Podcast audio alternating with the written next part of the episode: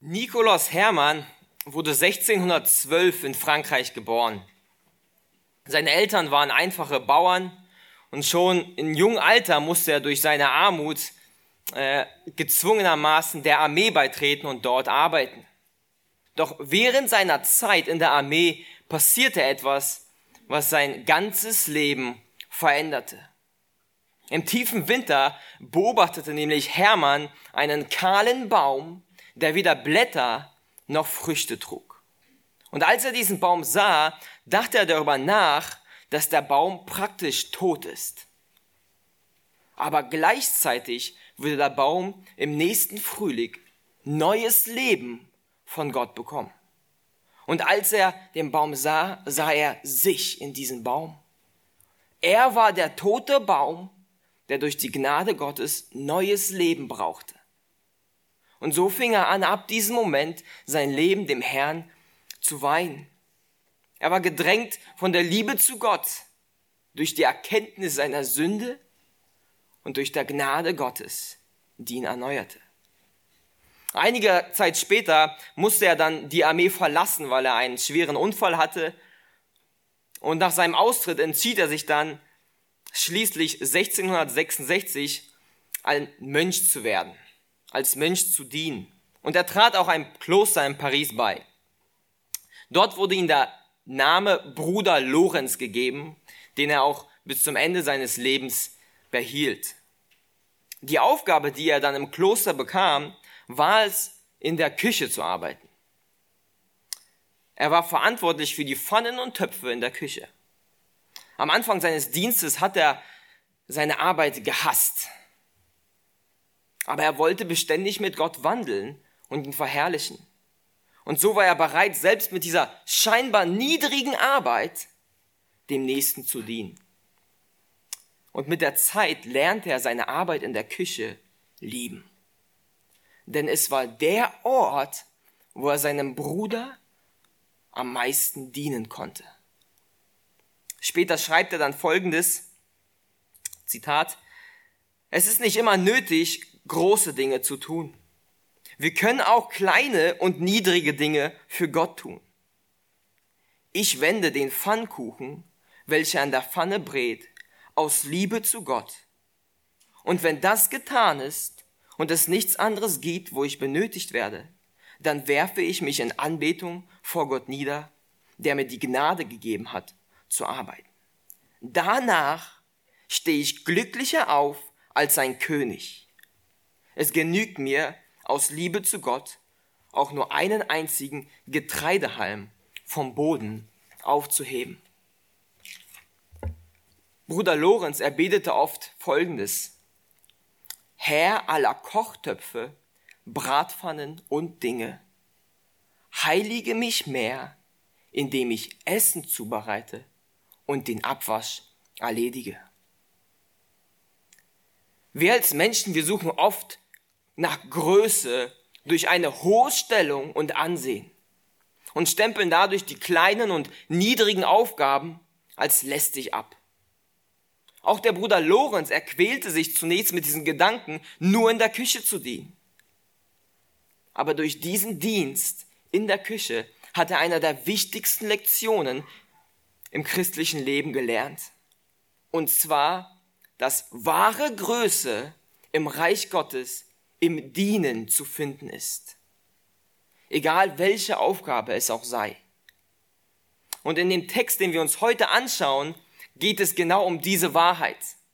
Jesus will uns lehren, was wahre Größe bedeutet und stellt dabei das weltliche Denken vollkommen auf den Kopf.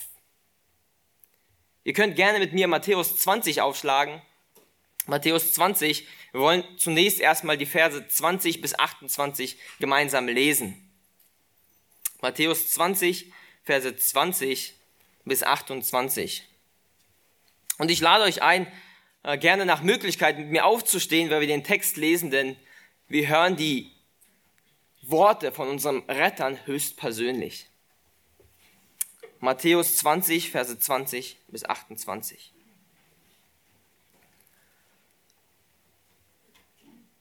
Da trat die Mutter der Söhne des Zebedeus mit ihren Söhnen zu ihm und warf sich vor ihm nieder, um etwas von ihm zu erbitten. Er aber sprach zu ihr, was willst du? Sie sagt zu ihm, sprich, dass diese meine beiden Söhne, eine zu deiner Rechten, der andere zur Linken sitzen sollen in deinem Reich. Aber Jesus antwortete und sprach, ihr wisst nicht, um was ihr bittet. Könnt ihr den Kelch trinken, den ich trinke? Und getauft werden mit der Taufe, womit ich getauft werde? Sie sprechen zu ihm, wir können es.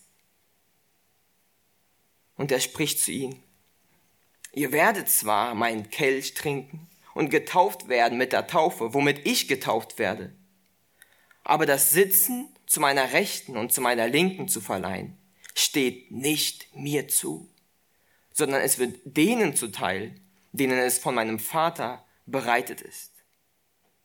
Und als die Zehn es hörten, wurden sie unwillig über die beiden Brüder. Aber Jesus rief sie zu sich und sprach, ihr wisst, dass die Fürsten der Heidenvölker sie unterdrücken und dass die großen Gewalt über sie ausüben. Unter euch aber soll es nicht so sein, sondern wer unter euch groß werden will, der sei euer Diener. Und wer unter euch der Erste sein will, der sei euer Knecht. Gleichwie der Sohn des Menschen nicht gekommen ist, um sich dienen zu lassen, sondern um zu dienen und sein Leben zu geben als Lösegeld für viele. Ich bete. Herr, bitte heilige uns durch deinen Geist und lass uns diese Worte verstehen und anwenden. Amen. Amen. Könnt euch gern setzen. Ich habe die heutige Predigt wahre Größe genannt. Wahre Größe. Denn das ist genau die Lektion, die uns unser Herr hier vermitteln will. Er will zeigen, wie wahre Größe im Reich Gottes aussieht. Und wir wollen zusammen den Text in drei Fragen, äh, drei Punkten durchgehen. Wir wollen zuerst die Jagd nach weltlicher Größe sehen. Dann wollen wir die Notwendigkeit von Leid sehen. Und dann wollen wir das Prinzip sehen, dienen statt herrschen. Aber bevor wir gleich in den ersten Punkt springen, will ich uns kurz daran erinnern, wo wir uns zeitlich im Leben von Jesus befinden. Jesus befindet sich gerade nämlich in seinen letzten Tagen vor seinem Tod. Schon in Kapitel 16 äh, erzählt Jesus den Jüngern, dass er nach Jerusalem gehen muss, um dort zu sterben. Und in den nächsten Kapiteln lesen wir dann, davon, wie Jesus immer mehr in Richtung Jerusalem geht.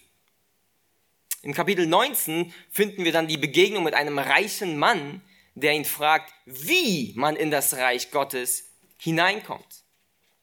Jesus, er beantwortet ihm diese Frage, aber die Bedingungen sind diesem Mann zu hoch und er geht betrübt davon. Daraufhin belehrt er die Jünger über das Wesen vom Reich Gottes. Und er macht ihnen klar, dass sie nur aus Gottes Gnade hineinkommen. Die Rettung und auch der Lohn ist Gottes Gnade. Und diese Wahrheit verdeutlicht er nochmal durch das Gleichnis von dem barmherzigen Hausherrn. Und nachdem er dann mit diesem Gleichnis fertig ist, sehen wir dann, dass Jesus weiter Richtung Jerusalem geht. Die Verse 17 bis 19 in Matthäus 20, sie malen uns förmlich ein Bild vor Augen. Ein Bild von unserem Herrn, der mutig und entschlossen Richtung Jerusalem geht, ohne auch nur mit der Wimper zu zucken, obwohl er ganz genau weiß, dass was ihn dort erwartet, der Tod ist.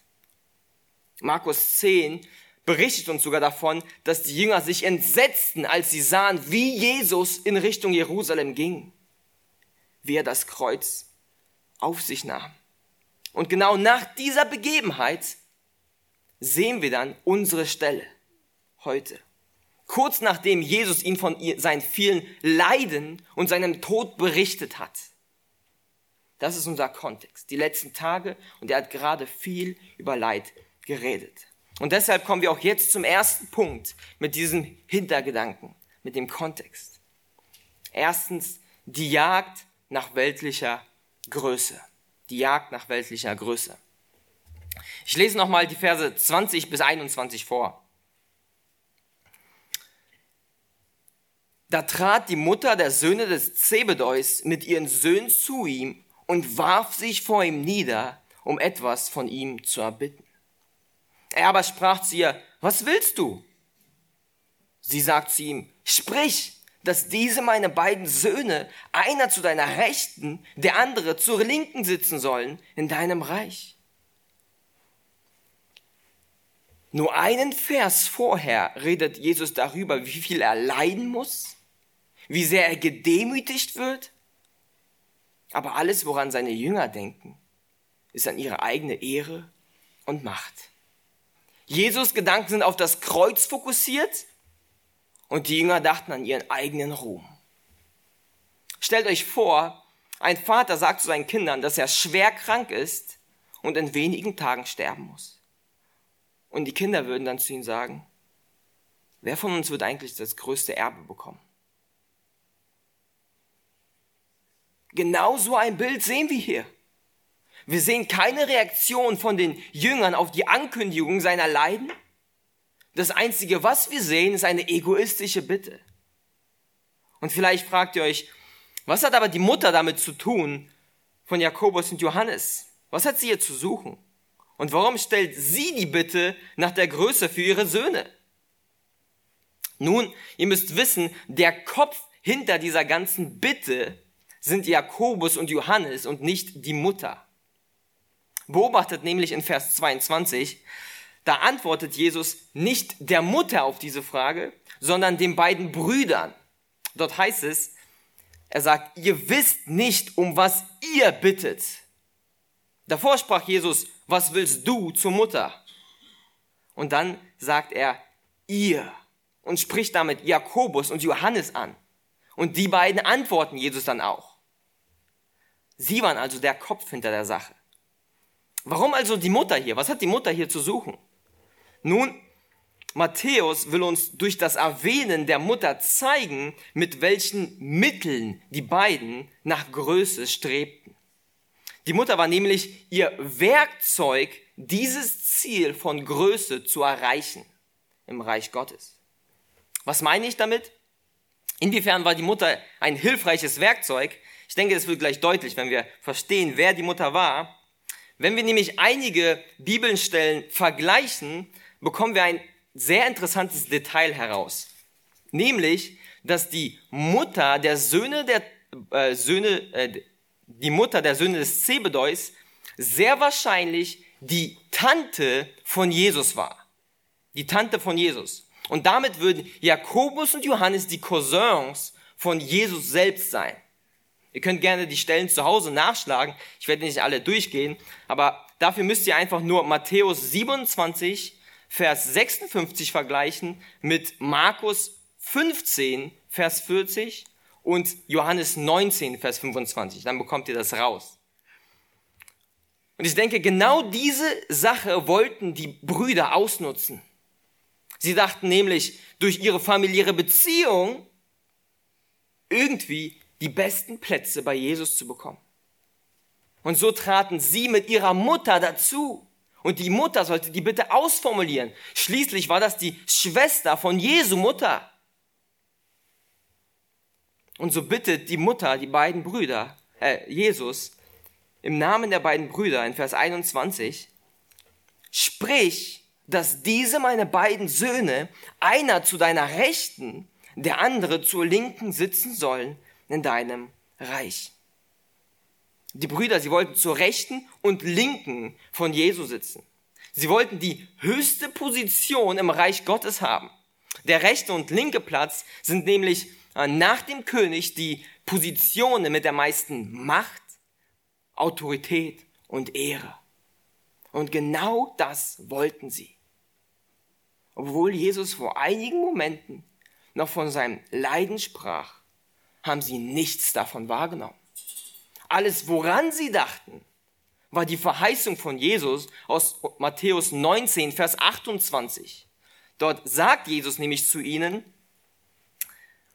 Wahrlich, ich sage euch, ihr, die ihr mir nachgefolgt seid, werdet in der Wiedergeburt, wenn der Sohn des Menschen auf dem Thron seiner Herrlichkeit sitzen wird, auch auf zwölf Thronen sitzen und die zwölf Stämme Israels richten.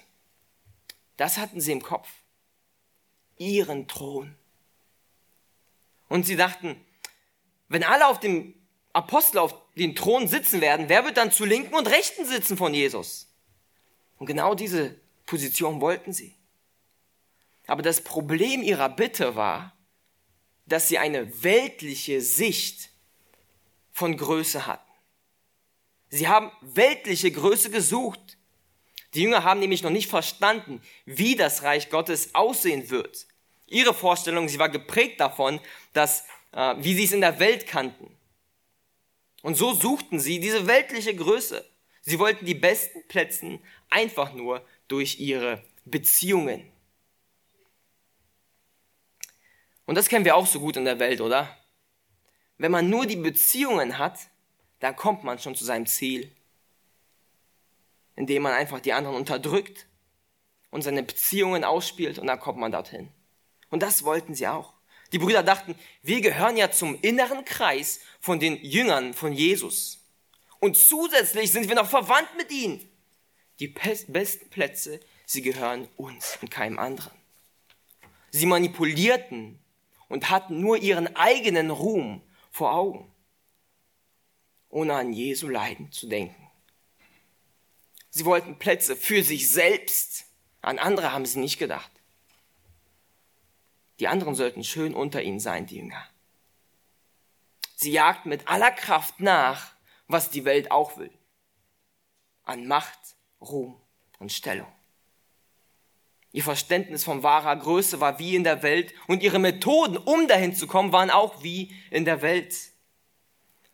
Aber wisst ihr, was so unglaublich ist? Obwohl die Bitte ganz offensichtlich mit ihrem Stolz durchdrängt war, so war die Bitte von ihnen trotz dessen ein Ausdruck von wahren Glauben. Ihr fragt euch, wie das sein kann?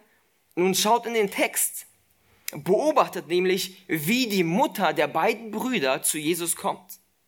Vers 20 heißt es, sie warf sich vor ihm nieder. Die Mutter und ihre Söhne, sie waren sich bewusst, wer Jesus war. Sie haben fest daran geglaubt, dass Jesus der verheißene König der Könige ist. Sonst wären sie niemals mit so einer Bitte zu ihm gekommen. Das macht ja keinen Sinn, weil er hätte die Plätze ja nicht geben können. Sonst wäre sie nie auf die Knie gefallen, um das zu bitten. Und sie glaubten auch, dass sein Reich bald kommen würde. Sie fragen nämlich nicht für Plätze hier in dieser Welt, sondern schon in seinem Reich. Ihr fester Glaube an Jesus und an sein Reich, der war gut. Aber sie haben diesen Glauben vermischt mit ihren eigenen Vorstellungen und so kam diese stolze Bitte aus ihren Mund. Ihr Stolz hat sie dazu gebracht, mehr Ruhm und Macht nachzujagen wie die Welt. Und geht es uns auch nicht oft so? Wir glauben an richtige und gute Dinge, aber vermischen sie dann mit unseren falschen und eigenen Vorstellungen und machen dadurch wieder alles zunichte und jagen dadurch mehr der Welt nach als Christus. Auch wenn das vielleicht im ersten Blick gar nicht so aussieht. Und ich denke, das ist genau die Anwendung, die wir hier aus diesen ersten zwei Versen schon lernen dürfen. Verwirf dein stolzes Verlangen nach Ruhm. Verwirf dein stolzes Verlangen nach Ruhm. Wie oft fangen wir an, genau dieselben Sachen zu suchen wie die beiden Brüder? Wollen gesehen werden, wollen über anderen stehen, wollen Größe in der Welt, wollen Applaus von den anderen. Wie oft passiert es bei uns, dass wir den Dienst einerseits mit einer aufrichtigen Liebe anfangen, aber im nächsten Moment schon auf Ruhm und Ansehen aus sind? Wie oft denken wir, dass wir mehr verdient haben, dass wir die besten Plätze haben sollen, dass niemand auf uns achtet. Wie oft füttern wir unseren Stolz mit guten Gedanken über uns selbst. Aber das darf nicht sein. Wir müssen jeden Tropfen von unserem stolzen Verlangen abtöten. Unser Verlangen nach weltlichen Ruhm verwerfen. Unsere Vorstellung von wahrer Größe neu definieren. Wieder zurück zu einem biblischen Standard kommen. Und um ganz praktisch zu sein, fange vielleicht an, deine Motive in deinem jetzigen Dienst auf den Prüfstein zu legen. Läutere deine Vorstellung und dein Verlangen. Wenn du auch nur Stolz und Ruhm siehst da drin, dann tu Buße darüber und verwirf es. Wisst ihr, ich durfte viel über den Text nachdenken und habe mich sehr in den Brüdern wiedergefunden. Immer wieder, dass solche Gedanken hochkommen. Aber das darf nicht sein, Brüder und Schwestern. Lasst uns unser Herz reinigen von solchen Verständnissen und Gedanken, von solchen Stolz und Größe und unserem Herrn mit reinem, reinem Herzen dienen. Und so kommen wir auch schon zum zweiten Punkt für heute, die Notwendigkeit von Leid. Die Notwendigkeit von Leid. Auf die Bitte der Mutter antwortet Jesus nämlich folgendes. Vers 22. Aber Jesus antwortete und sprach, ihr wisst nicht, um was ihr bittet. Könnt ihr den Kelch trinken, den ich trinke? Und getauft werden mit der Taufe, womit ich getauft werde? Das erste, was Jesus ihnen antwortet, ist, ihr wisst nicht, um was ihr bittet. Wir haben schon im ersten Punkt gesehen, dass die Jünger noch nicht verstanden haben, wie das Reich Gottes genau aussieht. Sie dachten, es wird gleich in Jerusalem einfach erscheinen und dann äh, ist es hier auf der Erde da. Aber Jesus sagt ihnen, ihr habt absolut keinen Plan, was ihr da eigentlich fragt, oder? Sie wussten nicht, was es heißt, zu Rechten und Linken Jesu zu sitzen. Sie hatten eine falsche Vorstellung und diese Vorstellung korrigiert Jesus mit seiner Gegenfrage. Er sagt, könnt ihr den Kelch trinken, den ich trinke, und getauft werden mit der Taufe, womit ich getauft werde? Was meint Jesus hier? Nun, Jesus spricht wieder von seinen Leiden und Schmerzen, die ihn erwarten. Mit dem Kelch meint er den Leidenskelch, den er trinken wird der Kelch, der mit Schmerzen gefüllt war. Aber noch viel schlimmer, der Kelch, der mit Gottes Zorn gefüllt war. Und die Taufe, die er meint, ist auch keine Wassertaufe, sondern er meint die Taufe des Leidens, die Jesus Christus erdulden muss. Er muss abgetaucht werden in Schmerz und Leid, vollkommen umgeben sein von ihnen. Und was Jesus ihnen also durch diese Frage sagt, ist folgendes. Seid ihr bereit, den ganzen Schmerz und Leid auf euch zu nehmen, Anteil zu haben? Denn wer nah am König sein will, der muss bereit sein, auch Leiden zu erdulden. So wie der König durch Leiden ging, so müssen sie es auch. Er sagt im Grunde, wenn ihr rechts und links neben mir sitzen wollt, dann müsst ihr bereit sein, rechts und links mit mir am Kreuz zu hängen. Das war nicht, was sie sich vorstellten, als sie gesagt haben, rechts und links sitzen.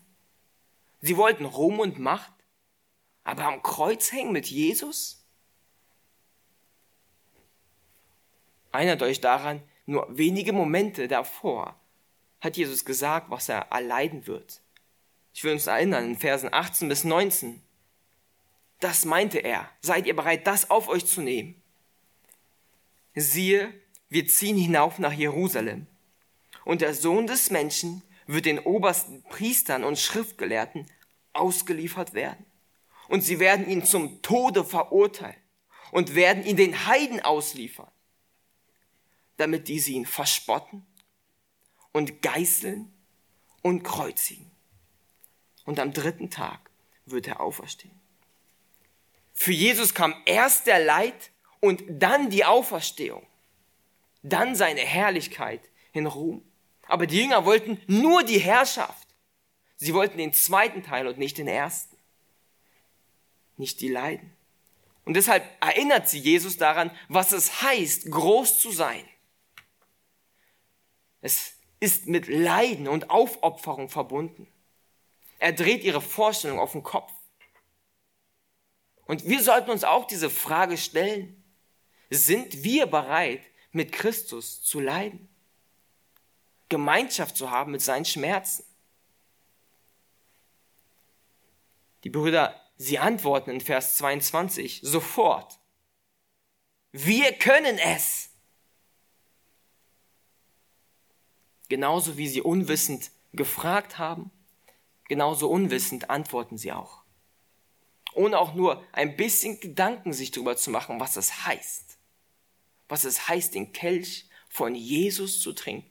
Sagen sie mit viel Selbstvertrauen, ja, wir können es. Sie haben auf ihre Kraft vertraut. So wie Petrus später sagte, dass selbst wenn alle Jünger ihn verlassen, ich bleib dir treu. So sagen sie es hier auch und vertrauen auf ihre Kraft. Und ihr wisst, wo die Jünger geblieben sind, nachdem Jesus gefangen genommen wurde. Alle von ihnen sind geflohen. Selbst nach diesen Worten, wo Jesus nochmal das Leid nach oben bringt, in den Vordergrund rückt und ihnen zeigt, um bei mir zu sitzen, müsst ihr viel leiden. So suchen sie immer noch ihren eigenen Ruhm und Ehre. In der Hoffnung, jetzt würde Jesus sagen, okay, dann habt ihr es.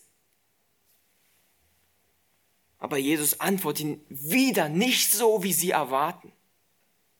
Vers 23 heißt es nämlich, und er spricht zu ihnen, ihr werdet zwar meinen Kelch trinken und getauft werden mit der Taufe, womit ich getauft werde, aber das Sitzen zu meiner Rechten und zu meiner Linken zu verleihen, steht nicht mir zu, sondern es wird denen zuteil, denen es von meinem Vater bereitet ist. Was für eine unglaubliche Antwort. Obwohl die Brüder immer noch im Dunkel tappen und mit ihrem Stolz überhaupt nicht bereit waren, in diesem Moment den Kelch zu trinken, so antwortet Jesus so sanft zu ihnen. Er tadelt sie nicht hart, sondern er weist sie durch sein eigenes Vorbild zurück. Jesus bestätigt ihnen zuerst, dass sie tatsächlich den Kelch trinken werden, aber noch nicht jetzt. Jetzt sind sie noch nicht bereit. Aber Jesus macht eine Prophezeiung auf das spätere Leben von den beiden Jüngern, dass sie wirklich leiden werden, viel leiden werden. In Apostelgeschichte 12 sehen wir, dass Jakobus, einer der beiden Brüder, der erste apostolische Märtyrer geworden ist. Er hat seinen Kopf für Christus verloren. Und auch Johannes musste viel leiden. In, in Offenbarung 1 sehen wir, dass er auf die Insel verbannt wurde, Patmos, und viel Verfolgung erlitt. Und wenn wir der Kirchengeschichte sogar glauben dürfen, dann heißt es sogar, dass Johannes in Ephesus in ein kochendes, äh, kochenden Kessel voller Öl reingesetzt wurde und wie durch ein Wunder überlebt hat. Sie würden also Anteil haben an den Leiden, aber noch nicht jetzt. Aber Jesus hört nicht auf, einfach zu sagen, ja, ihr werdet Anteil haben. Er ermahnt sie jetzt liebevoll zurück und zeigt ihnen, das ist nicht wahre Größe.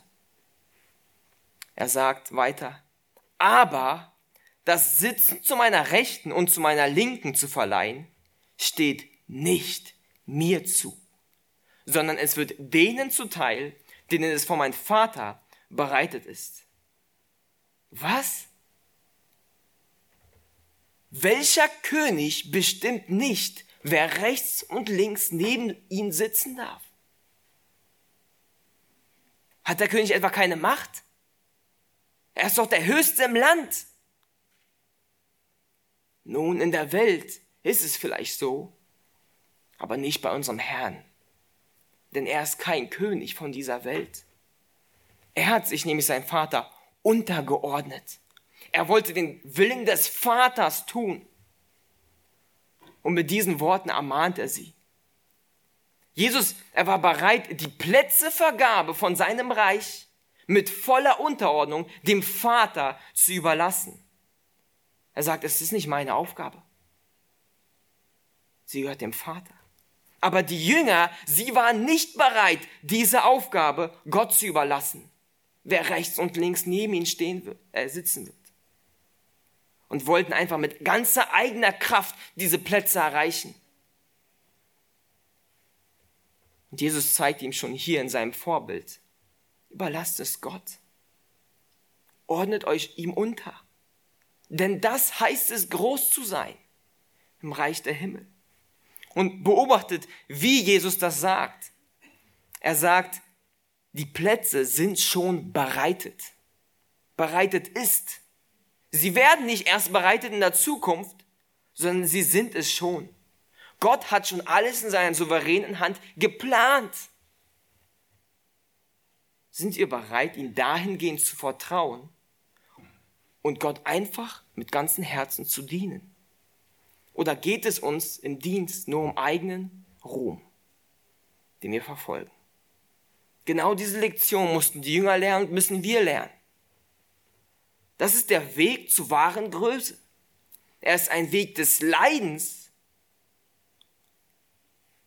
Und es ist ein Weg des Vertrauens, der Unterordnung. Und nicht nur Jakobus mussten diese, Jakobus und Johannes mussten diese Lektion lernen, sondern auch die anderen zehn Jünger. Es waren nicht nur die beiden. Beobachtet nämlich, wie die anderen zehn Jünger reagieren, als sie alles mitbekommen haben, worum es gerade ging. Vers 24, dort heißt es nämlich, und als die zehn es hörten, wurden sie unwillig über die beiden Brüder. Die beiden Brüder, sie haben, äh, die, äh, die zehn Jünger haben genauso gedacht wie die beiden. Sie wollten auch weltliche Größe und hatten Vorstell falsche Vorstellungen vom Reich. Sie waren neidisch darüber, dass die Brüder ihnen zuvorgekommen waren. Sie waren nicht, äh, sie waren nicht ähm, traurig darüber, dass sie gesündigt hatten. Ihnen ging es vielmehr darüber, wenn sie dort sitzen, dann können wir dort nicht sitzen. Sie waren zornig weil sie es selbst wollen. Alle von ihnen mussten diese wichtige Lektion lernen. Dass wahre Größe ein Weg des Leidens ist und eine Haltung der Unterordnung beinhaltet. Und genau das ist auch die Anwendung von diesen Versen für uns. Sei bereit, so wie Christus zu leiden und dich ihm unterzuordnen. Wir müssen unseren lauwarmen Christentum aufgeben. Wir müssen bereit sein, mit ihm zu leiden. Das ist der Weg zur wahren Größe, den Jesus uns zeigt. In Matthäus 5, Verse 10 bis 12 in der Bergpredigt sagt Jesus, Glückselig sind die um der Gerechtigkeit willen verfolgt werden, denn ihrer ist das Reich der Himmel. Glückselig seid ihr, wenn sie euch schmähen und verfolgen und lügnerisch jegliches böse Wort gegen euch reden um meinetwillen. Freut euch und jubelt, denn euer Lohn ist groß im Himmel. Denn ebenso haben, die, haben sie die Propheten verfolgt, die vor euch gewesen sind. Ein Christ zu sein bedeutet das Geschenk des Leidens von Christus anzunehmen. Denn was ist das für eine Gnade, dass wir auch nur einen kleinen Teil Anteil haben können an Christi Leiden. Zum einen müssen wir die Angriffe der Welt erdulden, von außen, aber das ist nicht alles, wisst ihr? Wir müssen auch bereit sein, Leid aus unseren eigenen Reihen zu ertragen. Wisst ihr, Jesus wurde von der Welt gehasst und gekreuzigt und es war schweres Leid, was er ertrug. Aber selbst die Jünger haben zeitweise aufgehört, ihm nachzufolgen. Sie haben ihn zeitweise verlassen, sind weggerannt. Und einer hat sogar ihn verleugnet vor vielen Menschen. Das tut weh. Das waren Schmerzen und Leid. Und trotzdem starb Christus für seine Gemeinde. Er trug auch dieses Leid innerhalb der eigenen Reihen. Und genauso müssen wir bereit sein, den Schmerz und Leid in unserem Dienst zu ertragen. Und er wird kommen, das sage ich euch. Ertrage jegliches Leid um Christi willen. Denn es ist sein Kelch, von dessen du trinken darfst. Er ging als Vorbild voran. Er trank zuerst davon.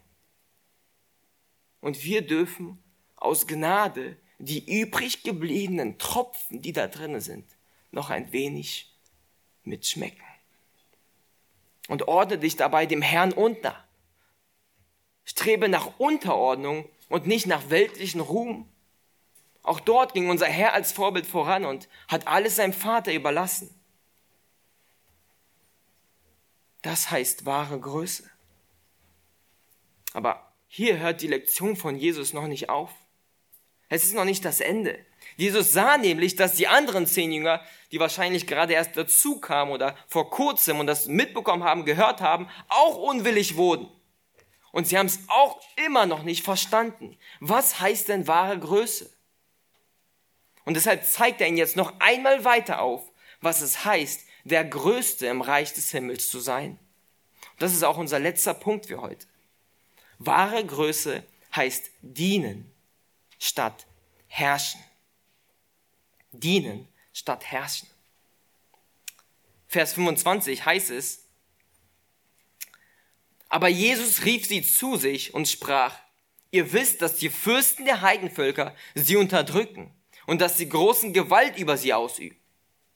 Beobachtet, als erstes ruft Jesus alle Jünger zusammen. Denn was jetzt kommt, das will, dass Jesus jeder Einzelne ganz genau hört und versteht, was er jetzt sagt. Deshalb ruft er sie zusammen. Und dann sagt er, ihr wisst, dass die Fürsten der Heidenvölker sie unterdrücken und dass die Großen Gewalt über sie ausüben. Beobachtet, wie Jesus anfängt. Er sagt, ihr wisst. In Vers 22 hat Jesus zu ihnen noch gesagt, ihr wisst nicht. Denn sie verstanden noch nicht, wie das Reich Gottes aussieht. Aber wie es hier in der Welt aussieht, haben sie verstanden. Sie wussten ganz genau, wie es aussieht, wie Unterdrücken funktioniert. Zum einen wusste Israel das, weil sie selber unter römischer Gefangenschaft waren und sie hatten einen heidnischen König über ihnen, der herrschte. Aber nicht nur das. Sie kannten auch von ihrem eigenen Leben, wie bei ihnen Größe aussieht. Beobachtet den Kern von weltlicher Größe und Leiterschaft, der hier in Vers 25 deutlich wird. Der Vers sagt, sie unterdrücken und üben Gewalt aus, diese Herrscher. In beiden Sachen wird eine Sache deutlich, nämlich, dass sie von oben nach unten schauen. Von oben nach unten. Sie machen die anderen klein um ihrer Größe willen. Sie üben Gewalt für ihre Ehre. Die anderen runter, wir hoch. Und ich denke, jetzt brauche ich nicht so viel zu erklären, denn wir kennen das so sehr aus unserem Alltag. Wir wissen, wie es in unserer Welt funktioniert. Wir sehen, wie die Firmenchefs sich nur um ihre eigene Stellung und ihr Geld sorgen und die Mitarbeiter dabei vollkommen vernachlässigen oder sogar ausbeuten, sie benutzen und dann wegwerfen. Wie über andere schlecht geredet wird, damit der andere nur hochkommt, die anderen unterdrückt werden. Wir kennen das. Egal, wo wir in der Welt hinschauen, so sieht es aus. Das ist das Verlangen des Menschen. Er will Applaus und keine andere. Kein anderer darf ihn haben. Alle Augen müssen auf ihn gerichtet sein. Das ist das, was der Herrscher will durch das Unterdrücken. Aber wisst ihr, wir sehen das nicht nur in der Welt, sondern leider auch oft an uns selbst. Oft suchen wir auch genauso eine Größe, wie die Jünger es taten. Machen einen Dienst irgendwann nur noch aus Anerkennung und Lob aber das ist genau der, das Gegenteil von wahrer Größe. Das ist das, was wir nicht nachjagen dürfen, wie wir nicht sein sollten.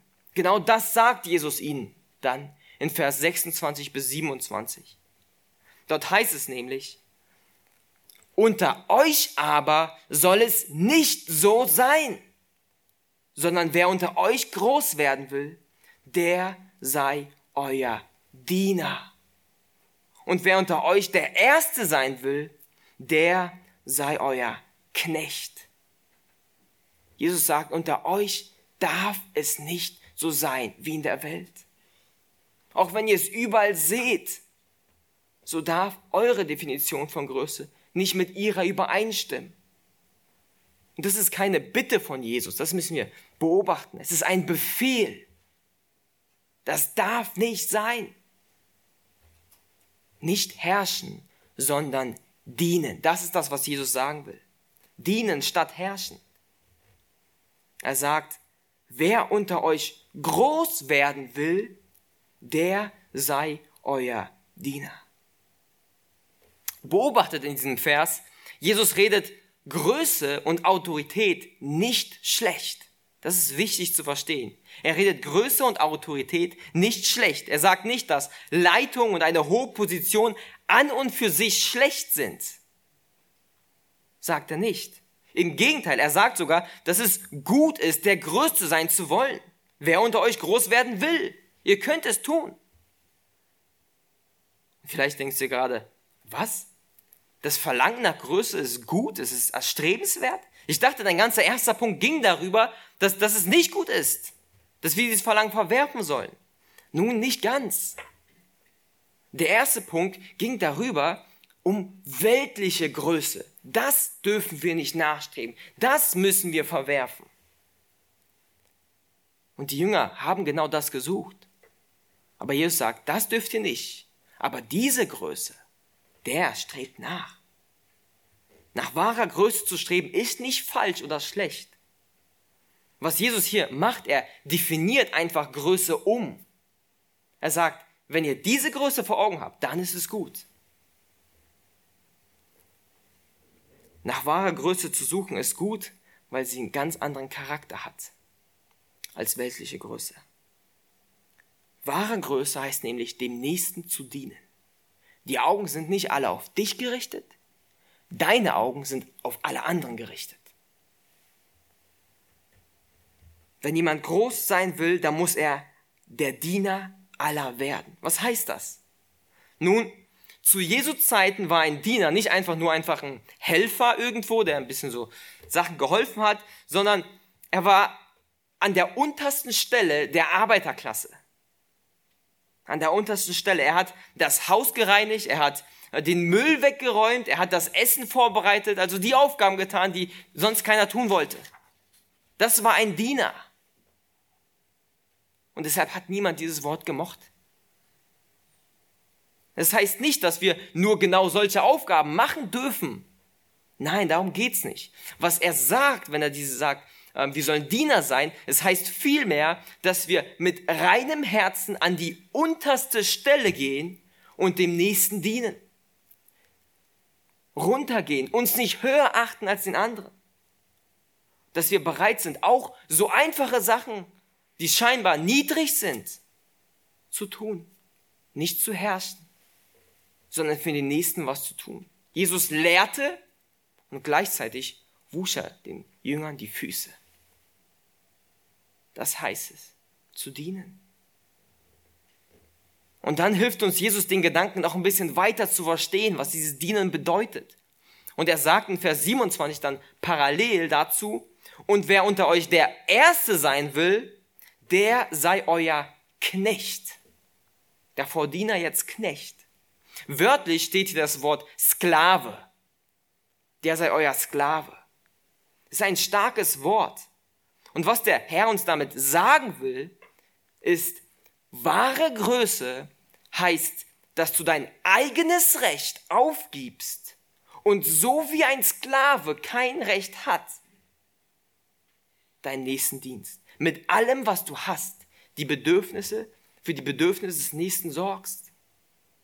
Das ist wieder der Gedanke des Dienens und der sogar so weit geht, dass du sein Recht abgibst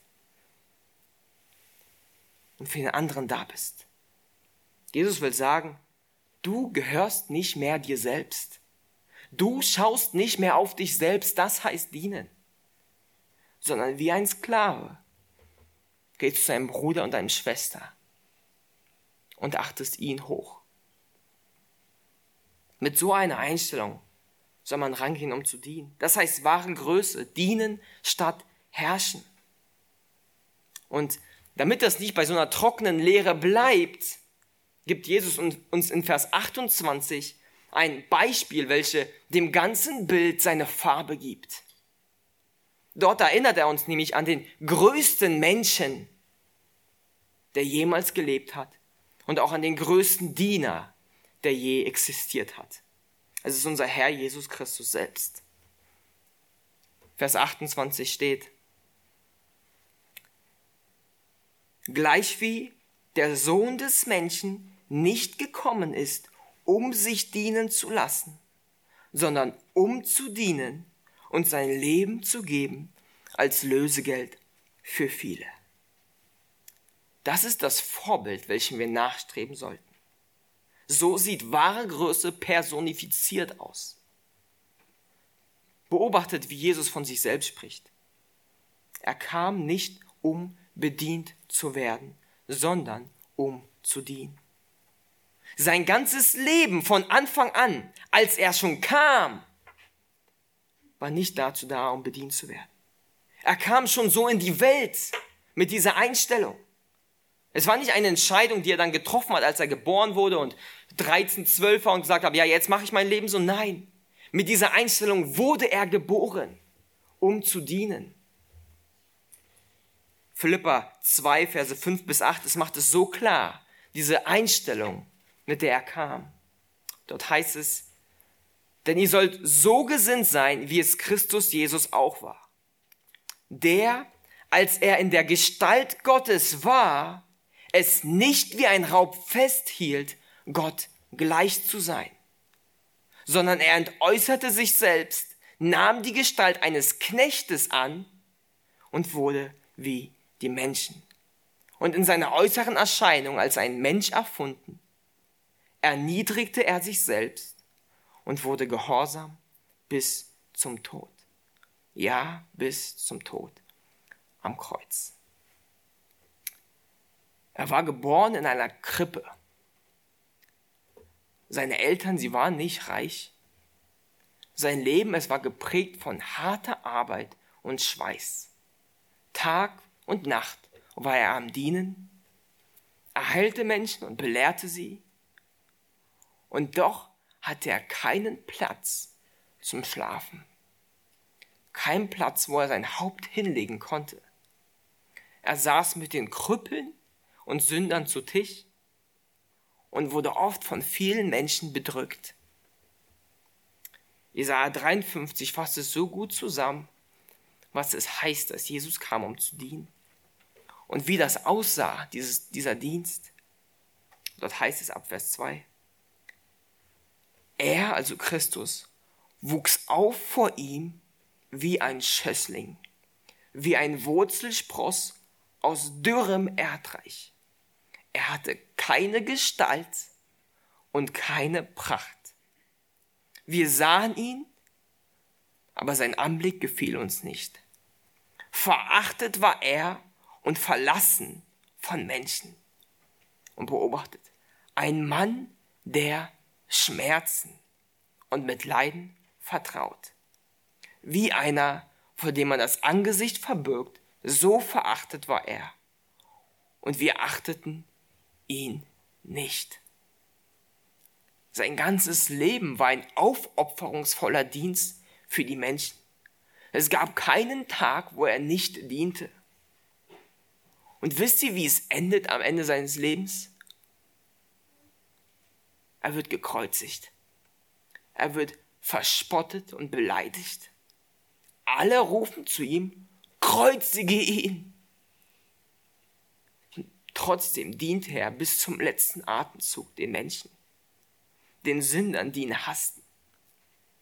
Die Jünger, sie wollten Applaus, aber am Kreuz hat Jesus nur Spott gehört. Aber wisst ihr was? Jesus kam nicht nur einfach als ein Vorbild im Dienen und starb einfach als ein guter Diener. dann hätten wir keine Hoffnung. Nein, Vers 28 geht weiter und sagt uns, kam um zu dienen und sein Leben zu geben als Lösegeld für viele. Durch seinen Tod hat er seine Kinder vor der Hölle bewahrt.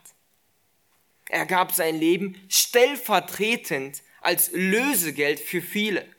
Jesus, er, das, das, bedeutet, er erkaufte sich ähm, seine Schafe frei von der Sklaverei der Sünde. Er nahm Gottes Zorn auf sich anstelle des Schafes. Wir verdienen die ewige Schuld, aber er nimmt sie auf sich. Er bezahlt das Lösegeld. Matthew Henry fasst es auch gut zusammen, was es heißt, dass er für viele starb. Er schreibt, es war ausreichend für alle, wirksam für viele. Ausreichend für alle. Jesus kam, um zu dienen und sein Leben zu geben als Lösegeld für viele. Das ist die Farbe in unserem Bild von einem wahren Diener. Was können wir aus diesen Versen lernen? Nun, diene so, wie Jesus es tat. Diene deinem Nächsten so wie Jesus. Wisst ihr, Christus will, dass wir großartige Diener sind, dass wir großartige Diener werden. Er will, dass wir groß werden, aber nicht so wie die Welt, sondern so wie er es war. In dem Aspekt sollten wir uns tatsächlich einander übertreffen gegenseitig. Nicht in Ruhm, Ehre und Macht, sondern im Dienen. Römer 12, Vers 10, es fasst es so gut zusammen. Dort heißt es nämlich, in der Bruderliebe seid herzlich gegeneinander. In der Ehrerbietung komme einer dem anderen zuvor. Wir sollen danach streben, mit allem, was wir haben, einander zu dienen und uns darin zu übertreffen, einander Achtung zu geben, höher zu achten und nicht auf uns selbst zu schauen. Das ist es, was wahre Größe heißt. Das ist eine Sache, die wir uns immer wieder vor Augen halten müssen. Denn unser Fleisch, es will immer was anderes sagen. Es will uns sagen, wenn du groß sein willst, dann musst du im Mittelpunkt stehen und herrschen. Müssen alle Augen auf dich gerichtet sein. Aber unser Herr sagt, nein. Sei groß, indem du dienst, indem du unten bist, so wie ich es war, der aus dem Himmel nach unten kam. Am Anfang haben wir die Geschichte vom Bruder Lorenz gehört, Wisst ihr, Bruder Lorenz, er musste auch diese Lektion lernen von wahrer Größe. Genau wie die Jünger hasste er diese niedrige Position in der Küche. Er wollte was Größeres. Wie in der Welt, dass mehr auf ihn Leute auf ihn schauen, aber als er verstand endlich, dass es nicht um eine hohe Stellung geht und um wie viele Augen auf dich schauen, wie viele Leute dir zuklatschen, wie viele Leute dir dienen, sondern wie viele Leuten du dienst, gewann er seinen Dienst in der Küche so lieb. Aus welchem Grund? Weil es der Dienst war, wo er am meisten dienen konnte. Am meisten seinen Bruder und Schwestern dienen. Wir sollten nicht davon träumen, wir, dass wir so eine hohe Stellung haben könnten, sondern uns im Dienst für den Bruder und Schwester investieren. Egal welchen Dienst du auch hast. So sieht wahre Größe aus. Das ist das, was Christus uns zeigt. Und Geschwister, lasst uns nach dieser Größe streben. Werde ein großartiger Diener für Christus.